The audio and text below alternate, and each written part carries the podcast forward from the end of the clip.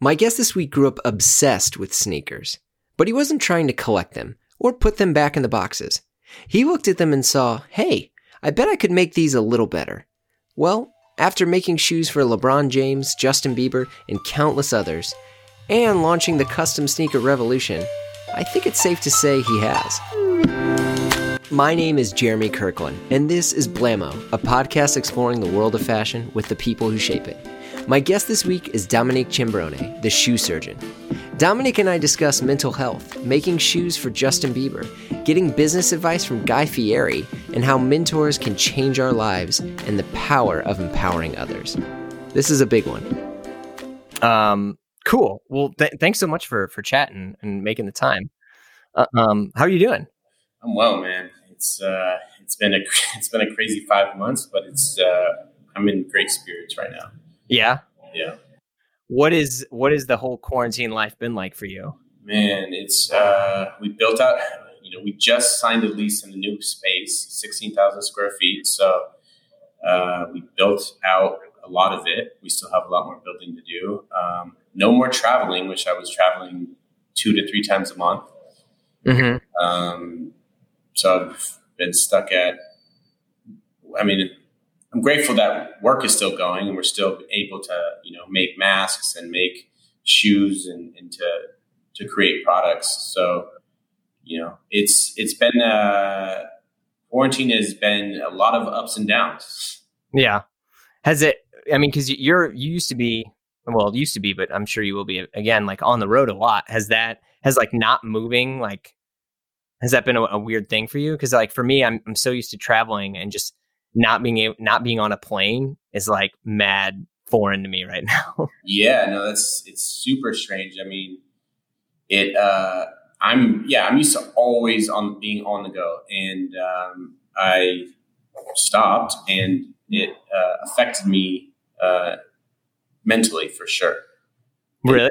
What happened? I ended up in a mental hospital during quarantine. Wait, are you kidding? No, it's real. What? How did that happen? The beginning of this year, I started taking Adderall, and I was, because I was traveling and always on the go, it was helping. I was able to, have my energy and working out. Right, the gym's closed, so I was always moving, working out, taking care of myself. So once that stopped, Once I stopped traveling and working out, I was still taking Adderall for focus, and it became too much, and I ended up in the mental hospital. Jeez. Well, it sounds like you're doing a lot better now. Oh, yeah. Much. Yeah. I had to go through some really tough time, dark times to get to in better spirits. And I'm grateful I'm here, and I'm grateful that I went through what I went through. Yeah. It's actually my third time in a mental hospital. At age 24, I was diagnosed bipolar and ended up in the mental hospital a couple times when I first started making shoes for Justin Bieber. It's a whole story, but what? Whoa! So it's interesting you say that, because I think there's something about a lot of people who. I did a bunch of my research on you, and obviously I knew who you were before then. But everyone that I talked to that's ever interacted or worked with you, we're all like, he's a creative genius. He's a creative genius. He's a mad scientist. He's people that don't know each other, but all had worked with you, all use creative genius. Right. And I think it's interesting along those lines, because so many people who are geniuses really agonize with a constant mental acceleration that's happening at all times, to where you for me, I'm no genius, but I only feel at use to the world when I'm constantly working. If someone tells me to sit still and puts a book in my hand, I'm like, well, wait, what is this? Hold on. What?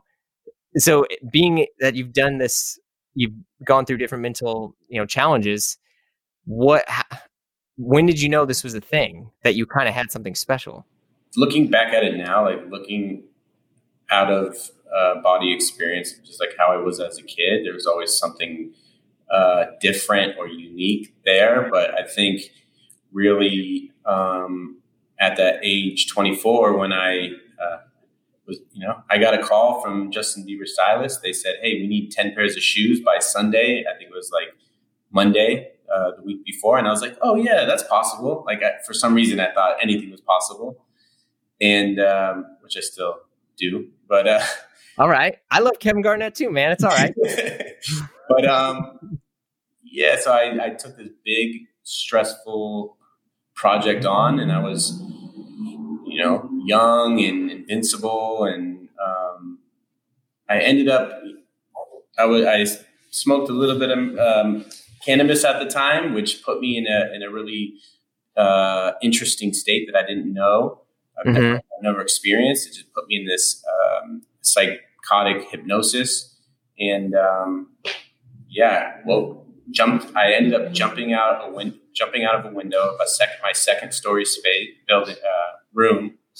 Excuse me, my second story house, and I did that because I was trying to just get out of this psychosis. You know, it wasn't to kill myself. It was to wake myself up, and jumped straight through glass, landed on concrete, and the paramedics were looking at me. And then, you know, I think the next week or two, I still felt like I was, or then I became, then I thought I was dead. Like it's hard to explain, but I felt like I was, alive, but dead at the same time. And like, so then going into the hospital, I got diagnosed and they said I was bipolar. So then and then I ended up right after the regular hospital, I went to the mental hospital, which was the craziest experience of my life. And so that's when that whole thing started of like, oh, you know, there's something going on inside of that head. Right. Because, I mean, you had always been kind of like funneling your energy into very narrow things in the sense of, I mean, I know a lot of people who love shoes. I know a lot of people who love clothes. But at 15 years old, to throw yourself into actually making them is not your average thing. What were your other friends doing at the time when you started to like make shoes?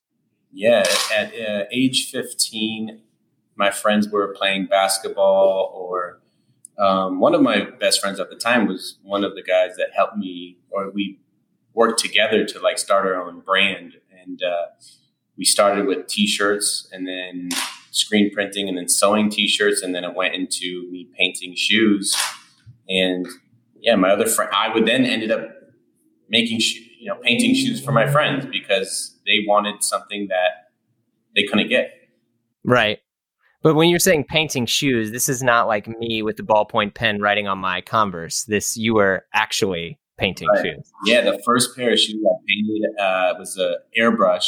So I airbrushed all white AF1 mids, Nike Air Force, with a camouflage print with model paint at the time because I didn't know what paint, you know, did what. But I airbrushed a pair and went to school, and then it was such a hit that people asked me to do theirs, and then I kept doing my own because there was just something. There's something about, for me, I needed. Well, to circle back. Sure. I when I went into my freshman year of high school, I was always a shy and quiet kid. I was always like, I don't know if it's introverted. And I wore, my cousin let me wear her original 1985 Jordans from when they were first released ever, which I didn't know what they meant at the time. I was just like, oh, these are cool. And I wore them to my freshman year of high school, and everyone, all the older jocks and, you know, I got such an amazing response, like, yo, across the hallway, yo, where'd you get those? Like, and it just made me feel good without having to say a word. And, you know, that was my extroverted part of like, oh, I needed to express myself by wearing something. And it just happened to be, you know, the original 1985 Jordan 1s. So then that's when I picked up, or then that feeling went away because I wore them once, right? So I was like, okay, well, I was looking for that feeling again, and I picked up an air. I was always creative as a kid, playing with Legos, building forts in the backyard at a very young age, and picked up an airbrush, airbrushed the shoes, and then I got that feeling again, except for I created that feeling myself. Yeah. There's something that's so kind of bizarre, I think, especially in terms of high school, because every single person at the same time is all having an identity crisis, right? Like, I mean, I went to two different high schools. And the first high school I went to, everyone knew me because my older brother was like a cool dude. Yeah. And the other high school I went to, no one gave a shit about me. And everyone thought I was an ass clown. and it, I mean, I'm not, you know, out here with a grudge, but it ruined my whole high school experience because so much of this, I just wanted this identity. But the thing that kind of set me aside and set me apart was, you know, similar to what the stuff that you dealt with, in the sense that it was like having clothes or making, like telling society that I am worth this, or this is who I am indirectly. It's a very powerful thing. And I think it's so many people. I think it's also why so many people love your shoes, because it just making something so unique and something by hand and communicating about that is still to this day one of the most incredible experiences anyone can have. Yeah, I think having something made for you, just for you, is like what better experience is it to have something that only you have? You know, I mean, yeah. So yeah, it's been a crazy journey, and I'm grateful that I get to, you know, give clients something that they would have never have gotten. But I really started it for myself, and it turned into fulfilling other people's needs instead of my own. I mean, good. Can you imagine if you started your business with a venture capital group and a 30-page slide deck, and then you told them at year whatever you're going to be X amount profitable, and they're going to right? That's so lame, man. You know what's funny about that is at age 21, I was asking my dad first to buy a machine, to help me buy a sewing machine, and he said, "Oh, you need a business plan." And I was like, "What's a business plan?" Right? This is like, you know, dial up. Internet was a thing, and so I had to Yahoo search it or ask Jeeves at the time. Oh yeah, all right. And you know, found some stuff, and then I made some sort of business plan, except for I left out all of the numbers and the financial part. But the funny part about the story is I'm from the same hometown that Guy Fieri is, and we ran into each other randomly on my 21st birthday. And I said, "Hey, would you be willing to check out my business plan?" So I still have like the original emails of sending him my business plan and him giving me, critiquing it and giving me feedback. Crazy. What did he say? He said just that. He said, "Wow, this all looks pretty good. You know, I think you're missing, you know, the only thing you're really missing is kind of the financials and the numbers." And I was like, "Yeah, whatever." Like, you're like, "Whatever, man. You're making chili fries, all right? I'm making art." Oh my God, that's hilarious and amazing. It's just such a unique story, and I always have to just say it because you know, a lot of people look at him in a negative connotation. And it's like, I got good feedback from someone that was at that caliber at a young age. So it always, you know, that always helped keep me grounded, because I had friends that worked for him that were completely, you know, opposite. Right. Well, man, so it's funny because Guy Fieri, a lot of people love to use as a bit of a lightning rod for the food industry, but he is wildly successful and has run an extremely tight ship, and how he's grown his empire over the years. Yeah. I mean, say what you will about that guy, but he's got coin and he's doing just fine. Yeah. And that's the thing, no matter what, you know, whatever you're being judged on, it, you know, to be at his level or anyone that's successful, it takes insane amount of work, and it's not like, no one's just given something, right? You have to work at it, whether your stuff is good or not. It's like you have to put in blood, sweat, and tears to, you know, make something a reality. Right. So back to high school, you're making shoes for folks. People are into this.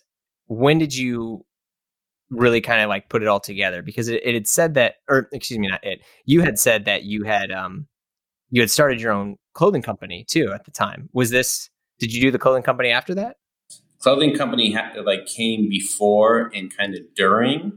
Mm-hmm. It was actually called L7 Wiener, you know, L7. Like from The Sandlot? That's right. So it came from the, I don't remember how we started it, but it was like me and my friend, and it was like, yeah. Anyways, it started with shirts. So I had a big L 7 cutout of a shirt, and then we had like Hawaiian print underneath that I sewed myself. My grandmother, for my senior gift, bought me a home sewing machine while everyone was going to Mexico and taking trips, and I had a home sewing machine. So I was doing clothes and painting shoes at the same time. My senior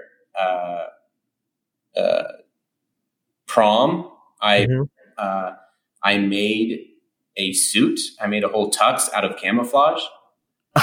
So I had a camouflage tux, and I had like Air Force Ones with camouflage swoosh and shoelaces glued on. And and then I was painting shoes for graduation. But I think when it really came to be was after high school, when I moved to Charlotte. It was I was 19 years old. I moved to Charlotte, North Carolina. Where were you originally? So I'm from the Bay Area. So I'm from Santa Rosa, Sonoma County. It's about an hour north of San Francisco. Right. And it's a smaller town, kind of slow. And I moved to Charlotte, which was the South. It was more East Coast, and it was like a culture shock for me. I was always close in San Francisco, and I spent time at Market Street and some of these places that were inspiring for sure. But I don't know, Charlotte was just like a life changer. What were you doing in Charlotte? So I helped my grandmother move from Houston to Charlotte because my uncle moved there for work. So I helped her. I flew to Houston, drove her with all of her stuff. And then I started, I was just there because I was painting shoes here and there up back home, but at the same time I wasn't making money and I wasn't doing anything. So I was kind of wasting away back home. And my uncle gave me an opportunity to come live with him, and ended up getting a job. And then I got a job at like a food store. And then, I didn't love it. And then I was always in the mall over there, and I had SoCal tatted on my arm because, funny story, I had SoCal tatted on my arm, and there was a store out there called No Fear, which No Fear is from Southern California. But I was going up the escalator, and I would always like kind of have my arm on the escalator, like showing that too. Yeah. So the manager came up to me, was like, because they had SoCal t-shirts in this No Fear store, and he's like, "Yo, like, what's up?" And we just started talking. And he's like, "Would you want a job?" I was like, "Hell yeah, I want a job in the mall," even though I made less money than I was at the store. But you got that cred though, man. You got that tat. It was hilarious. I was like, I looked like a surfer. I don't know what my identity was at the time. A lot of the girls out there said I looked like Kevin Federline. So I don't know what that means. But. So what's wrong with that? Dude married Britney Spears. He was the man at one point. You're right. He was and it was at that point that was the discussion. That's cool. Yeah. People tell me I look like Corey Feldman sometimes, and I'm like, "Well, what era?" Yeah. What are we talking about? Are we talking about drugs? Are we talking about living with the truth? I like that one. It's all about the time. Yeah. Right. So you're at the No Fear shop, and you're still just kind of like chipping away at figuring out who you are, making shoes, kind of building your own identity. How old are you? I was 19. Okay, that's a good time. It was definitely interesting. And so I was working at the mall and, painting shoes here and there, but living in North Carolina or Charlotte, I randomly went to a Tandy leather factory. And if you don't know what Tandy leather is, it's like the Walmart of leather, except for, not that big as that, but it's just like going to this store that has leather everywhere. It has tools. It has how to make guides on different things. So it opened my perspective about materials like leather. I didn't know leather existed. I didn't even know shoes were made out of leather. So I went in there and I was just like blown away. There was snakeskin on the wall. And then I started getting tools and leather and working in the mall and going to all the streetwear stores and just like being that guy that would just go around and talk and network. And, I was young and passionate, and I wanted questions answered, and I wanted to be a part of something that you know, I didn't even know what yet. And I brought some leather into it, and pieces of leather and some shoes into a shoe repair shop. And I said, hey, can you sew this on this? And they said, yeah, come back in 3 days. And I was just blown away. Like, wait, what? Like, okay, relax. Like, went back and it was done. And I was just like, what? Like, oh, if they can do it, I can do it. Wait, that's a very specific mentality. If they can do it, I can do it is a lot of people view that as if they can do it, I have to do X to be able to do it. What made you feel like you could do it? Them showing the possibility that it was possible, right? Because before that, I didn't even know what leather was. So it's just perspective opening of like, oh, this is possible. So then it's, yeah, I mean. If you see me wearing a watch these days, it's from none other than Topper Jewelers. Topper is a family-owned and operated jeweler for 3 generations, and they're an authorized watch dealer for premium Swiss and Japanese watches, from Omega, Grand Seiko, H. Moser, Longines, and more. They sell the watch you can afford now and the watch you're going to buy in the future. It's all through Topper. Topper also specializes in pre-owned watches, and they carry a deep selection from references of Rolex, Tudor, Breitling, and many, many more. And that selection changes every week. Best of all, if you're subscribed to the Topper email newsletter, you get access to 4 secret editions to their pre-owned drop every Friday morning. You get the right of first refusal on the hottest offerings of the season. So visit topperjewelers.com to shop, subscribe, and join Topper's very own watch fam. Check out their newest Grand Seiko Turtle, that Zodiac I was wearing the other day, the one they did with Eric Singer. Dude, it's the Kiss guy. Come on. Anyway. Topper Jewelers, Topper, jewelers.com. That's topperjewelers.com. If that's the thing, if I watched someone do it, that I knew I could figure it out. Or if something, you know, and that's awesome. That's where we're at in this world too now, right? Now you can see the world through Instagram or through internet, that now it's showing that there's more things possible than before. Which is great, but I think, you know, the only counter to that, and it's, I'm so grateful for people like you, who you see things, you realize that there really is no barrier. You can do it yourself and you can do it better. And a lot of people see that too. And they're like, oh, cool, I can do this too. But then they start making stuff and it may not be so good. Yeah. I mean, that was how it was for me at the beginning. And that mentality was the one that, you know, part of that mentality ended me up in a, or, you know, allowed me to get into the mental hospital, you know? Sure. So, I mean, it's a double-edged sword, but I mean, just the confidence and the curiosity that, I mean, that's really fantastic. So you see how these folks are making shoes and then you're like, all right, I'm going in. Yeah, I ended up getting in trouble in North Carolina. So then I moved back home. And then that's when I started searching out shoe repair shops. And the first guy I went to was like, I just went in there, you know, 19-year-old kid, just passionate, trying to learn. And I said, hey, you know, I went into the spot and said, you know, I would love to learn and, you know what your machines do and this. And he looked at me and he just said, fuck you, get out of here. You're going to take all the treatment. Like, okay. Really harsh. And I was just like, wait, what? Like, it put me in that, I turned angry. I didn't know how to feel. I've never experienced that, like, at that caliber. So then I left, and then he came outside after, and he was, I think he was trying to like say sorry or something. I just like, fuck you, get out. And then I left.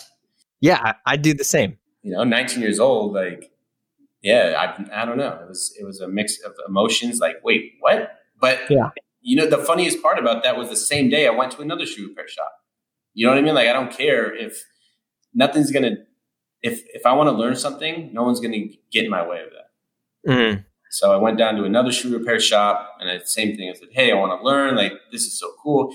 And he was at least willing to hear me, and he was willing to talk here and there. But I don't know if you've ever been to a shoe repair shop. It's not the funnest place to work or be.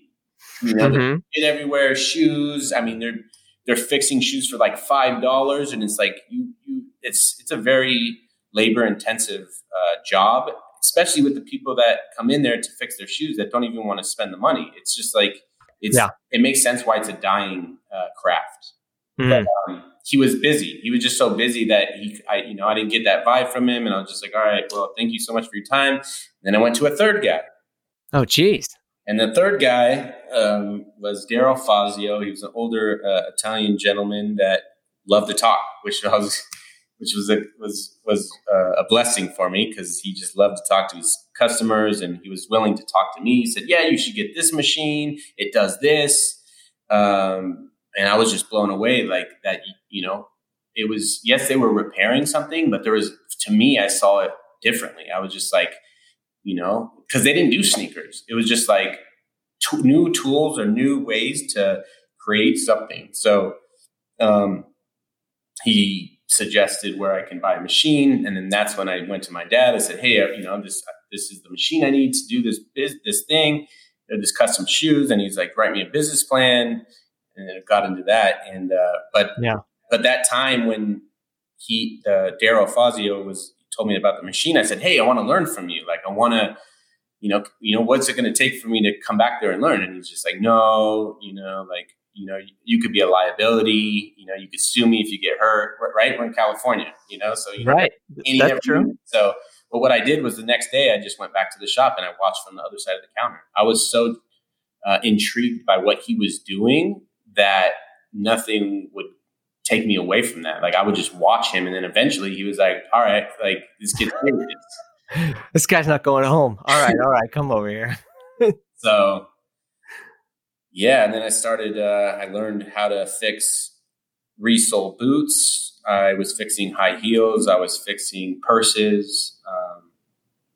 And yeah, I was then turning Vans into boots. Like I was putting boot soles on Vans. You know, I was taking the techniques that I was learning from him and putting it into my art, which, you know, were sneakers, because that's what I loved at the time. Yeah, because I imagine a lot of the shoes that you were bringing in, or that he had there, you know, their Aldens, their Goodyear welted shoes, their leather soled shoes, and they had Wesco work boots. They had a lot of police boots. He had a Red Wing account, so we were fixing a bunch of Red Wing boots. You know, high heels for women. Like you said, Alden. Yeah, it was more dress stuff, which I felt I became more in love with boots during that time because of it. And then and then you eventually make your way up to Oregon, right? Cause you started to get a bit deeper in all of the shoe construction. Yeah. So, I mean, after that, I learned a lot of shoe repair stuff, which he didn't know anything about shoemaking. I mean, he was aware of it, but that wasn't his craft. His was really repairing, which is, that takes a lot of art within its own right. Mm-hmm. Then I started searching out, like, I need to learn how to make shoes. And I found this shoe school, Bonnie and Will's shoe school, where they were teaching how to make brogues, wingtips, boots, you know, welted shoes. And that's not what I wanted to learn, but I understood that, like, if I learned that I would be able to, you know, translate it. But at the same time, I was like, I didn't want to go spend, I mean, that was a lot of money for me. I think if I remember correctly, it was $2,500, to take this course. But I emailed them and I sent them, I said, "Hey, I want to learn how to make a sneaker. Have you ever done a sneaker before?" And he said, "No, but, you know, I might be willing to help you. You know, I might be able to take you on," which was, you know, that's hard to find. I feel like to find someone that's like willing to learn with you or to do something out of their wheelhouse. Hmm. So I went up to Ashland, Oregon. It's a small town. And I had this crazy sneaker design. It was a class of eight other students where they were all making boots. And I was this one. I just stood out for sure. I had tattoos. I was already got your SoCal on your arm. Yeah, SoCal on my arm. I was already making shoes for Justin Bieber, so I was like a star. Oh, okay. Like, okay. I was this fucking, you know, this cool guy, or at least that was my ego at the time telling me that, right? Right. And yeah, I mean, it was a crazy experience. The teacher, you know, was learning as he went, but all of it. The shoe didn't turn out great, but that's we'll get into that later, but that's why I teach now. But, and learning how to make a dress shoe is so much different from a sneaker because proportions are different, patterns are different. The sole is different. The construction is different. So yes, the basics are there, but it's it's just a whole different medium, and it's something else to learn. So even the teacher was having a tough time with proportions and stuff. Well, because what are, if you could quickly summarize the foundational differences between, say, a Alden loafer and a Van slip-on or something you would customize? Right. Those are a little bit more similar, a little bit more because it's an Oxford. But the shoe I designed looked like a Rick Owens meets a Supra, Android Home, and just this crazy futuristic shoe. But the difference would be the sole. Mm. The sole on a sneaker, like a Vans, is glued on, and an Alden's would be a welted construction, right? Right. Leather soles, and you don't need. Yeah, it's not a cup sole. It's just different. Yeah, I mean, because it's interesting. I mean, I worked in like a custom menswear company for a while, and we worked with a lot of different shoe manufacturers, and a bunch of them were bespoke folks out of Japan, and these were, all hand welted, all dress shoes, nothing along the sneaker line, but all dress shoes that would take eons to make, and even people like Yohei Fukuda and Koji Suzuki and all these folks out of Japan, to where for them the high art was making classic, I'm air quoting here, shoes. But I would argue now, especially after seeing so many of your designs, I've seen some of your stuff in person. It is even more of a high art to see the stuff that you're making, that's all like different forms of leather, and that are all tennis shoes and sneakers. And if anything, I kind of wonder if this was like that with you. You see something, you're curious, you want to know more. I wonder how many other people you're turning on to all types of other shoes who are seeing and experiencing what custom shoemaking is from you first. Yeah. No, I think, the sneaker just happened to be something that I was tied to as a kid. And then I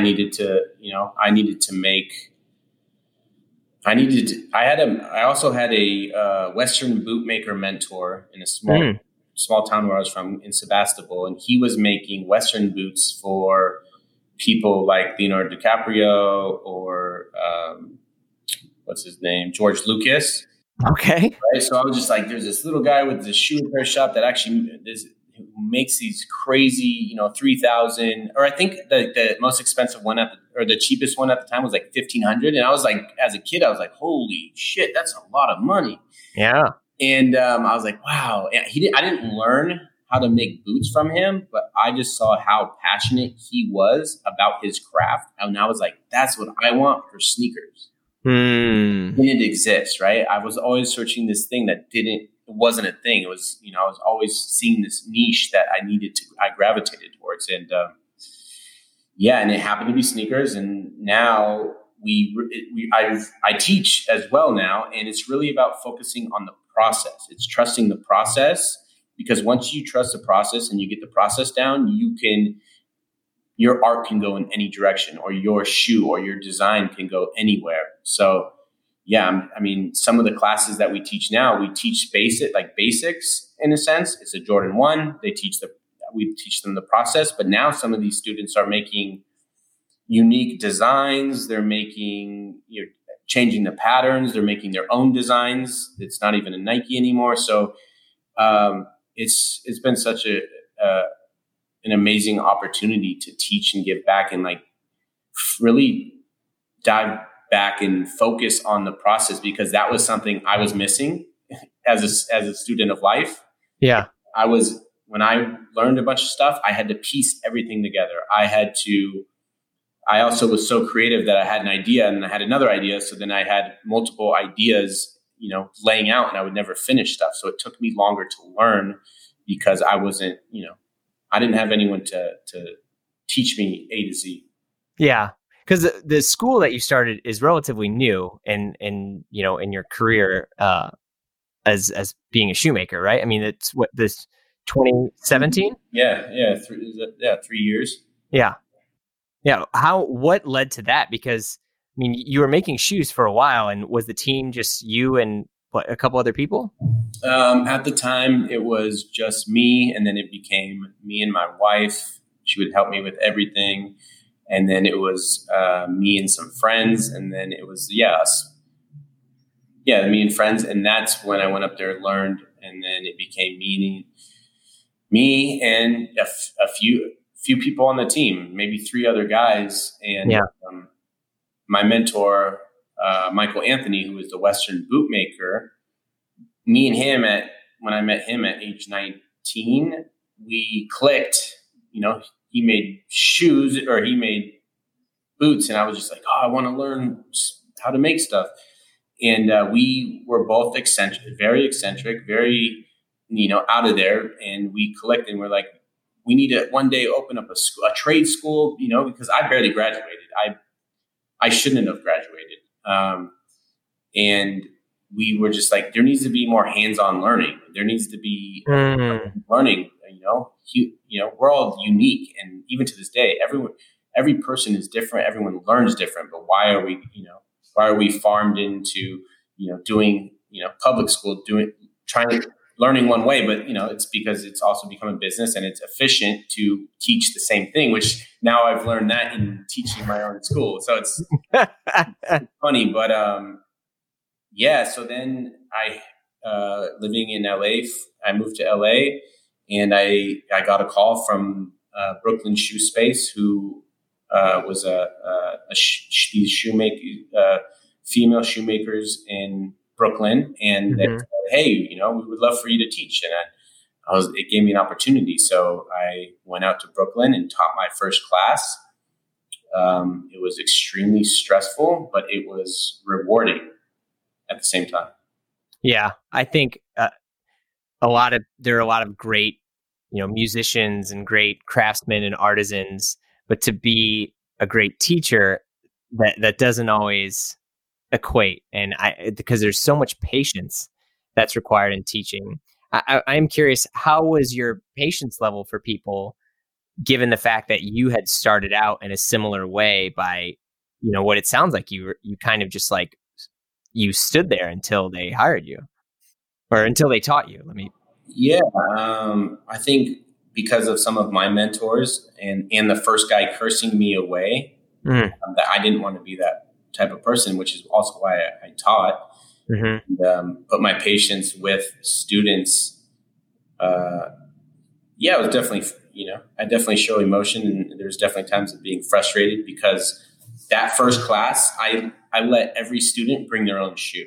It was everyone had a different shoe, from a Balenciaga to a Kobe, to RIP to Kobe, a Jordan 1, a Jordan 5. Everyone had just a different shoe, which is insane to try to teach different patterns in one, 5-day class. So, I always had to learn as I go. Right. So, right. But what really got me in that class, because like the 5th day I was just like burnt out and I was like, fuck this, I'm never going to teach again.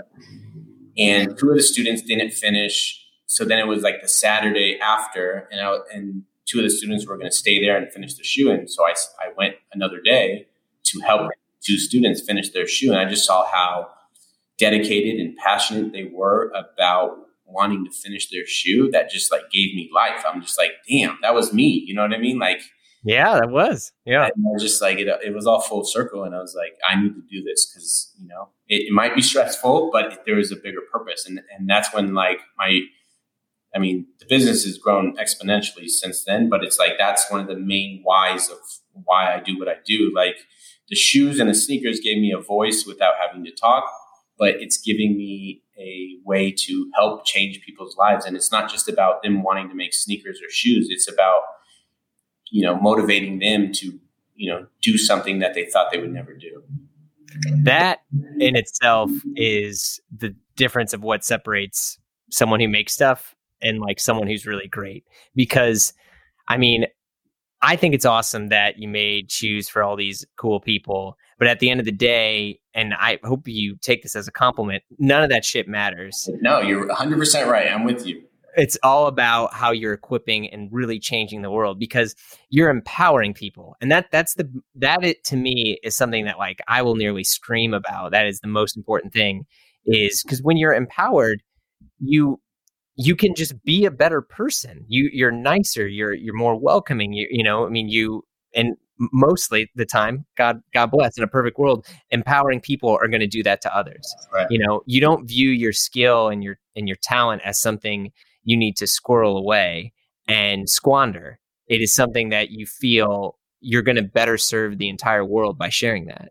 Yep. I mean, and I'm with you 100%. Like, you know, I've enjoyed making shoes for some of the biggest stars in the world, but that's not full fulfillment. And yes, I'm grateful that they recognize the art. And, but at the same time, that's what the media wants. And that's also how to build the following and kind of build the eyeballs to then get to more people that then you can change their lives. Right. So for me, it's always been both, because it helped build the platform bigger and larger. So now I can, there's more eyes and there's more views on me. You know, because I made shoes for LeBron James, but then it's a kid that saw that, but then we'll take a class, right? That's right. So, yeah. Cold yet? Fall is here, and it's time to get your wardrobe ready for the new normal. You want to look nice, but you want to look like yourself. Check out P. Johnson for your new wardrobe. P. Johnson is the perfect blend of classic and contemporary fashion. It's nice clothes, but you don't look like you're trying too hard. But don't take my word for it, ask Patrick Johnson himself. Their Instagram is a never-ending mine of how to dress well in our new age and look good. I've been a massive fan of P. Johnson for years. It is the luxe, cool Italian gent vibe, but the perfect blend of the casualness of the Australian way of life. Visit pjt.com to learn more. And while you're at it, check out their utility vest. It's absolutely perfect for knits, button-downs. The vest is the vibe. Or my personal favorite, the drawstring trousers. I ordered one a while back in brown corduroy, and it is perfect with my navy sport coat or simple knits. Look, it's my favorite clothing brand, and if you've been listening to The Bee long enough, you already know. So visit pjt.com. I was recently on a show with Jeff Goldblum, Life According to Jeff. Oh, yeah. I know. It's fantastic. It was good. His energy is amazing, by the way. But, you know, I got eyeballs on that. And because, you know, that is a mass marketed thing, that more people are coming to the class because they see my story. Right. Yeah. So, you know, I mean, everything plays a part in it, but I'm with you 100%.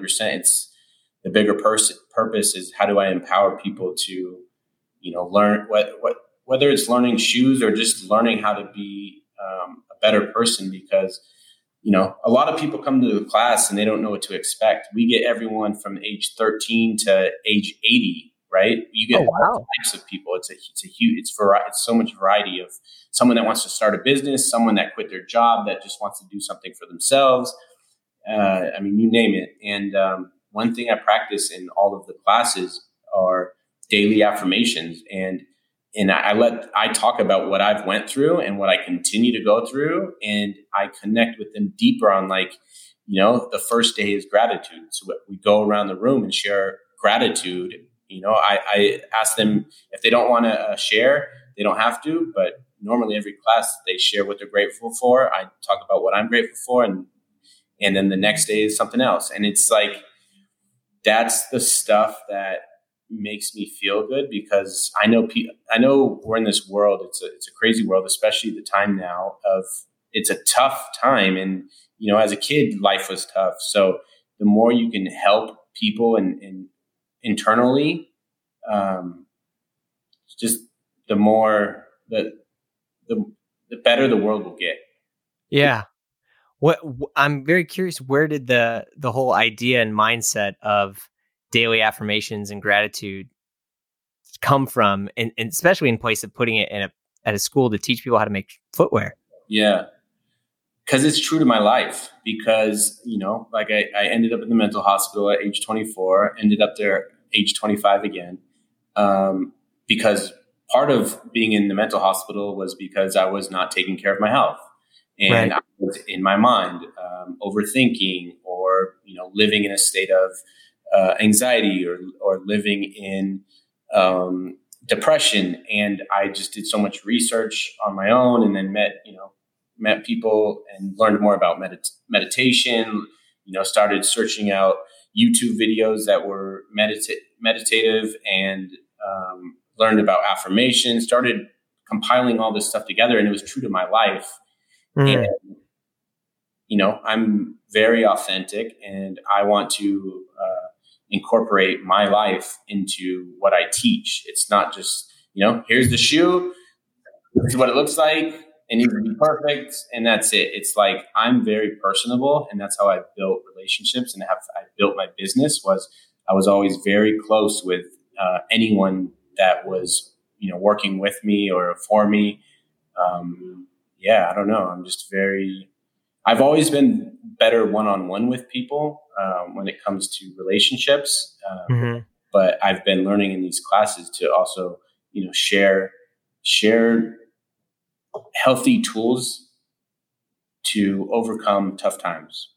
Yeah. I mean, because it sounds like people are learning more about how to love themselves than how to make shoes, which is even better. I mean, I'm endlessly fascinated by our discussion on this. I mean, I think it's like, it coincides for me. Like, it wasn't just like, oh, I needed to learn shoes so I can, make a lot of money. It was like me going through these challenges with myself. Right. So I'm, constantly, it was me, learning to love myself and what I had to go through. And now I like to preach it and share it faster, so someone can hear about it and learn about it faster. Right. So someone can get, someone can heal faster than I did. And then they can share it.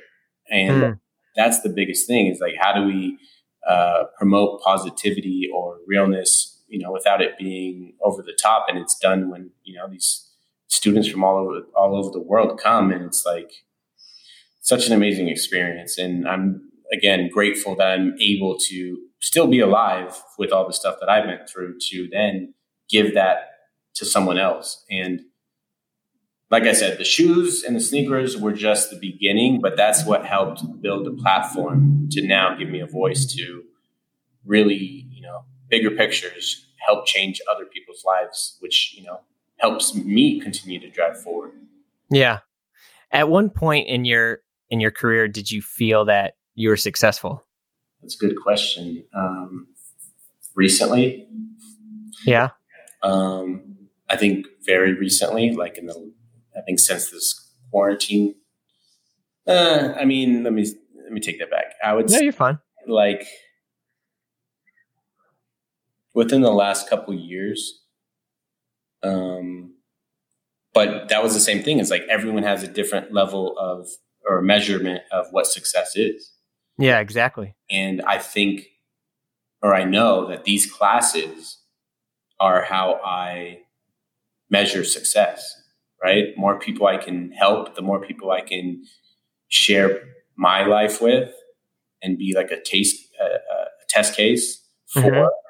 that's success. But at age 24, when I was making shoes for Justin Bieber, I thought I was hot shit, right? This was when I had to go over my ego, and like, I thought I was the man.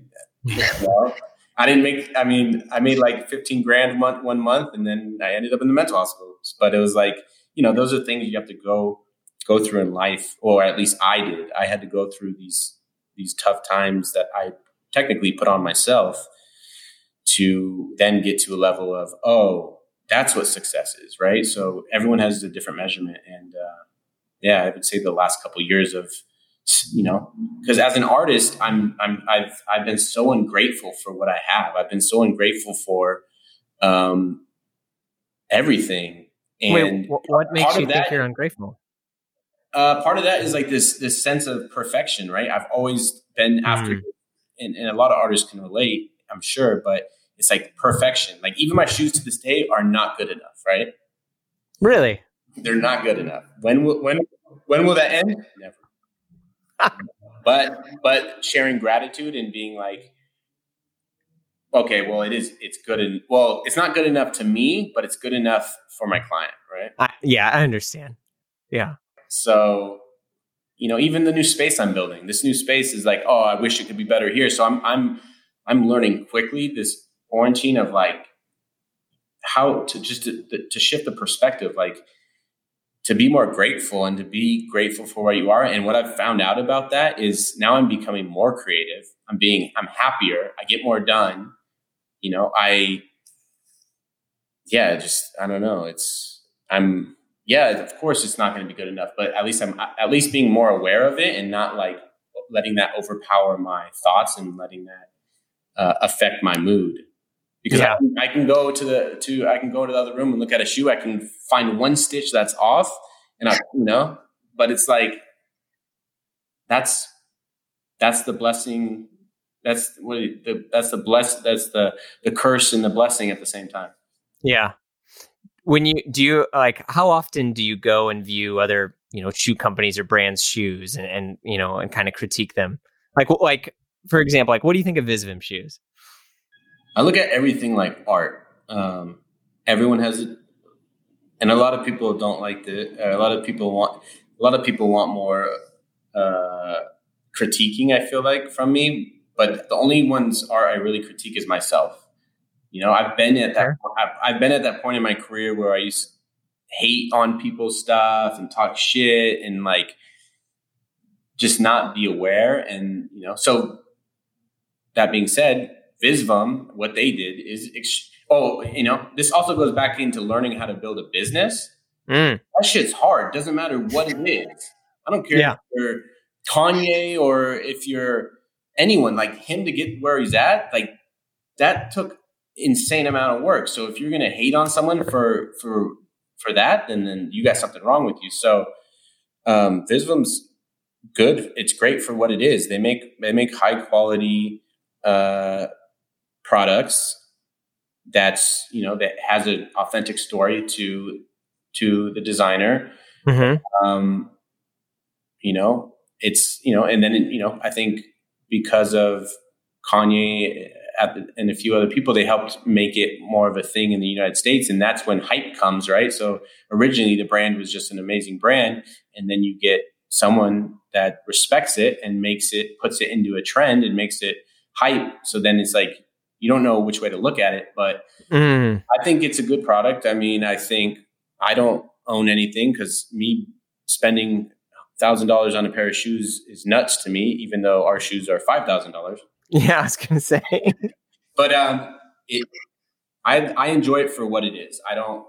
I remember being younger and actually looking at that brand.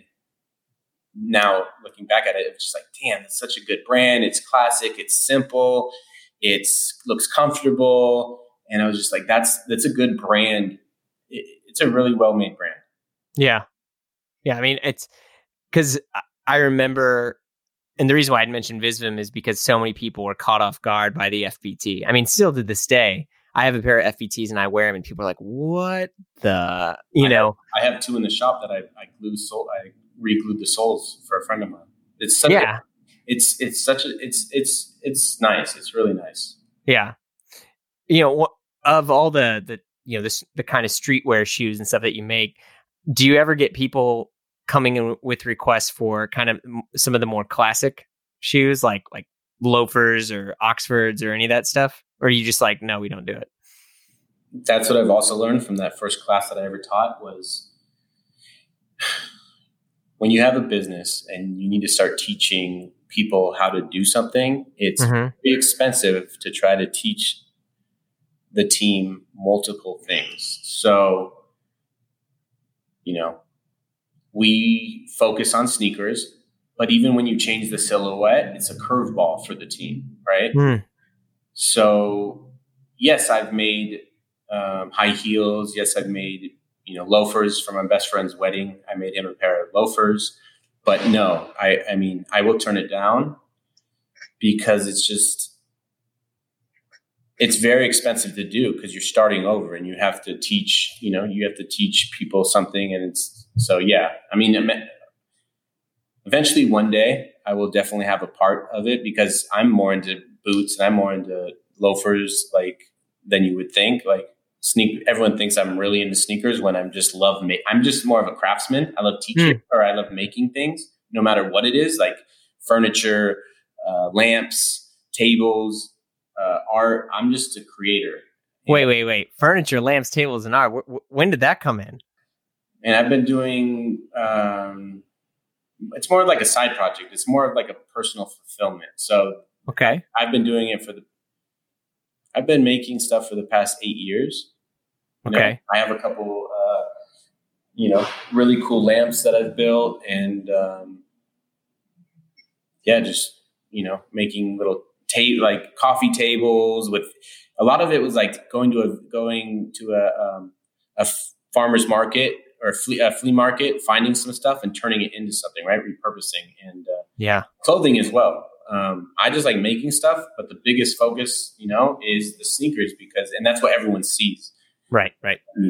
And that's also what's been challenging for building a business is that, right? The brand name is The Shoe Surgeon. So yeah, that's true. So for me to like, to make a jacket, which I do and I have, it's just kind of, weird to me. So I am, going from The Shoe Surgeon to The Surgeon. I was going to say, I believe your domain name is The Surgeon. Yeah. Yeah. So we have the Instagram account. We have all of that. So eventually in the near future, it's going to go to The Surgeon. I'm just I still feel like a kid that just wants to create and make stuff. Like the sneakers are what people see. The sneakers are what sell. But, I'm staring at my coffee table. I have my own boot that I've actually made from scratch. I have the lamps. I have couches, and eventually all of this stuff will become, people will be able to see it. But right now it's been fairly challenging to wrangle a business, from a kid making shoes in a garage to now, teaching worldwide, and making endless amounts of shoes, high quality shoes. And, it's just, I'm so grateful for where I'm at. Yeah. You had said like a kid. You have 2 kids, I believe, right? Yeah. My. How did becoming a parent change your work ethic? When my wife was pregnant with the first at the time, it was she was actually working with me, right? And there's a lot of chemicals used when you make shoes, so I think 6 months prior to birth, I was like, all right, no more. You're not going to work anymore. You're going to, take care of the baby. I don't want you around this stuff. Sure. And I went in, I guess you call it berserk mode. Like there is no, I already wouldn't quit. I would never give up. But that just made it even more real that now I had to provide for not only myself, I had to provide for my wife, I had to provide for the kid, my kid that was coming. Mm-hmm. And, I went even harder, I guess. Yeah. It's I ask because I have a 2-year-old or almost 3-year-old, and the mentality, it's so difficult to describe, but I mean that feeling that kicks when you realize like, oh wait, like, if I don't eat, it's not that big of a deal. I'll figure something out. I'm always going to be fine. But when you realize there's this other person that can't take care of themselves and they're relying upon you, in a way, it's an amazing opportunity to really, serve and change the world. But on the other hand, it's freaky as hell. It's definitely scary. Fight or flight, right? Fight or flight. Yeah. Do you have a boy or a girl? Little girl. Oh. Yeah. Her name's Harriet. Yeah. Thanks. No, it's awesome. She's my whole world. She's the number one reason I will do anything. And it's cool because she's at a personality now where she's getting really into clothes and shoes, and she wants to dress herself, and she has these like, Frozen, the like ballerina slippers, and she walks around the house in them, and she's so fucking proud. She is just so happy that she's marching around in these like little plastic like ballet flats. And it's amazing because still, look, at 2 years old, no one told her, but she feels the empowerment when you wear something cool. That's funny because my daughter just turned 2, and like I'm just started building my relationship with her a little bit more because she's becoming her own person. Like I already have my relationship with my son who's 4.5, but like my daughter is like it's a whole different game, and it's like like her wearing these little dresses, and she wants specific shoes, and she's amazing. That's awesome. And your daughter as well. Yeah, I mean, it's just a ton of fun, but I'm very grateful to what I always thought I had a very strong work ethic, and seeing what, you know, getting married and then obviously having kids, what does your work ethic? You're just like, okay, like I'm into this. Oh, okay. So as you're making shoes and stuff within your business, if you don't mind, like how many shoes are you making a year? Again, to go back to my first business plan where it's, you know, I needed more numbers and financial. I'm the Guy Fieri one. Yeah, I'm not really that great at it. I've brought on a business partner about 3 years ago. So he's better with numbers and stuff, which is what I'm learning. I'm learning more about because I just like learning. So I'm going to be learning that. But, you know, I would say you can do the math, but I would say a couple pairs a day. Okay. So I don't know, what's that? 365 times 2, so 650. I mean, give or take. And that depends on if I do a larger run for a partner that I need to do like 50 pairs for. So I don't know. I'd say somewhere around, 1,000. So, I mean, that's pretty intense then, because that takes a lot of time to make each pair of shoe. Yeah, it's very intense because everything is handmade. Everything is custom. It's not, in Italy and in factories all over the world, they're doing 1,000 pairs, a week. They're doing 1,000 pairs a day kind of shit. And yeah, everything is so handmade and bespoke that, it's tough to produce, right? Fast. Yeah. Yeah. Especially in a kind of a high client experience in which, I mean, we were selling bespoke suits. The worst thing we could ever tell a potential client was no. And a lot of times they would be like, well, cool. If I just pay more, can I get it quicker? And we're like, no. Yeah. Like it doesn't happen. Yeah. Quality over quantity, I guess. Yeah. Yeah. The last 5 months of COVID, if you want to call it that, or just personal development, I've been going through so much to become a better person. And I was stuck for like a year and a half of, in this world of making something that when I first made a custom Jordan, once I made it, it was cool. And then I was over it. And then everyone wanted it. Right. So then I had to overcome this feeling of like, like, oh, now I'm just creating what people want. And I lost this, self-fulfillment. And recently I started exploring, like I said, more of the furniture and art, shoes or clothing. And I'm going to be developing more of a collection that's going to just be like a curveball for the world to see. That's just like more about who I am rather than what the client wants, because it's easy now to fulfill a client's needs, but it's been challenging to fulfill my own needs. Yeah.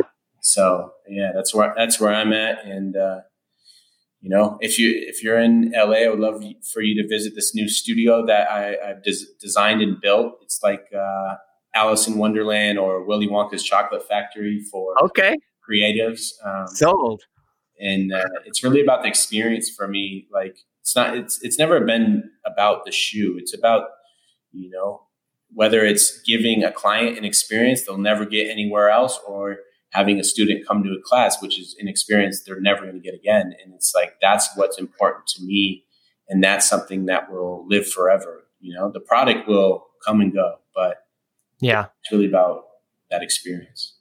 A lot of the stuff that you're talking about, it reminds me, I recently finished the Walter Isaacson biography of Leonardo da Vinci. And in a way, it was like, I was very inspired by the entire thing. And the fact that da Vinci, first off, I had no idea, like a lot of times he just wouldn't complete work. If he lost his passion, he was just like, nah, and would just walk away. And in some cases, like, you know, take, for example, the Mona Lisa or things like that, he carried it with him for decades and would just continue and go back and try to refine it over and over and over again. And a lot of this is documented because he had people who were documenting his life. And he also kept, as everyone knows, like pretty incredible journals. But the thing that I'm curious about that I kind of see a little bit in you is he, at the time, the world really wanted his art, but he viewed that as like, cool, I can make some money selling my art, and then I can do what I really want to do, which is, in his world, was learn why the oceans came and go, like learn about tides, learn about the moon, like all of these other things, because he was so constantly curious. But for him, he was like, cool, I can make my art, and that's where the world is giving me the ability to dive deeper into my other passions. That's such a good way to look at it, because I think some people don't ever get to reach that of, oh yeah. You know, some people, I mean, even for me, it was tough in the beginning to sell my art, right? Like I didn't even want to sell it. So like to look at it the way he did is amazing. And what I've also learned as an artist is I can't get caught up too much on perfection. Like if it's better to put something out than to not, because then it will never live and no one will ever see it, and it'll die, and then you'll be in this dark place. So I'm also learning to put stuff out there. People are going to hate it. People are going to love it. Some people don't even care, and it is what it is. So, you know, like I think that's cool that he was able to constantly take his art and work on it over a period of time. And I think that's even what I'm doing, in a sense that I have lamps that I worked on 10 years ago that I'm going to start, reworking on and getting back to that as well. But at the same time, I need to keep putting out my sneaker art, in a sense, so I can, help pay for the things and the dreams that I have of everything else in my life. Yeah. Because from what I'm gathering, sounds like, you're an evolution and a constant work in progress, from you teaching and equipping others to, this, what appears to be this kind of like additional spirituality that, and gratitude that kind of like seeps through all of your work. It's actually really beautiful. Thanks, man. Well, I really appreciate it.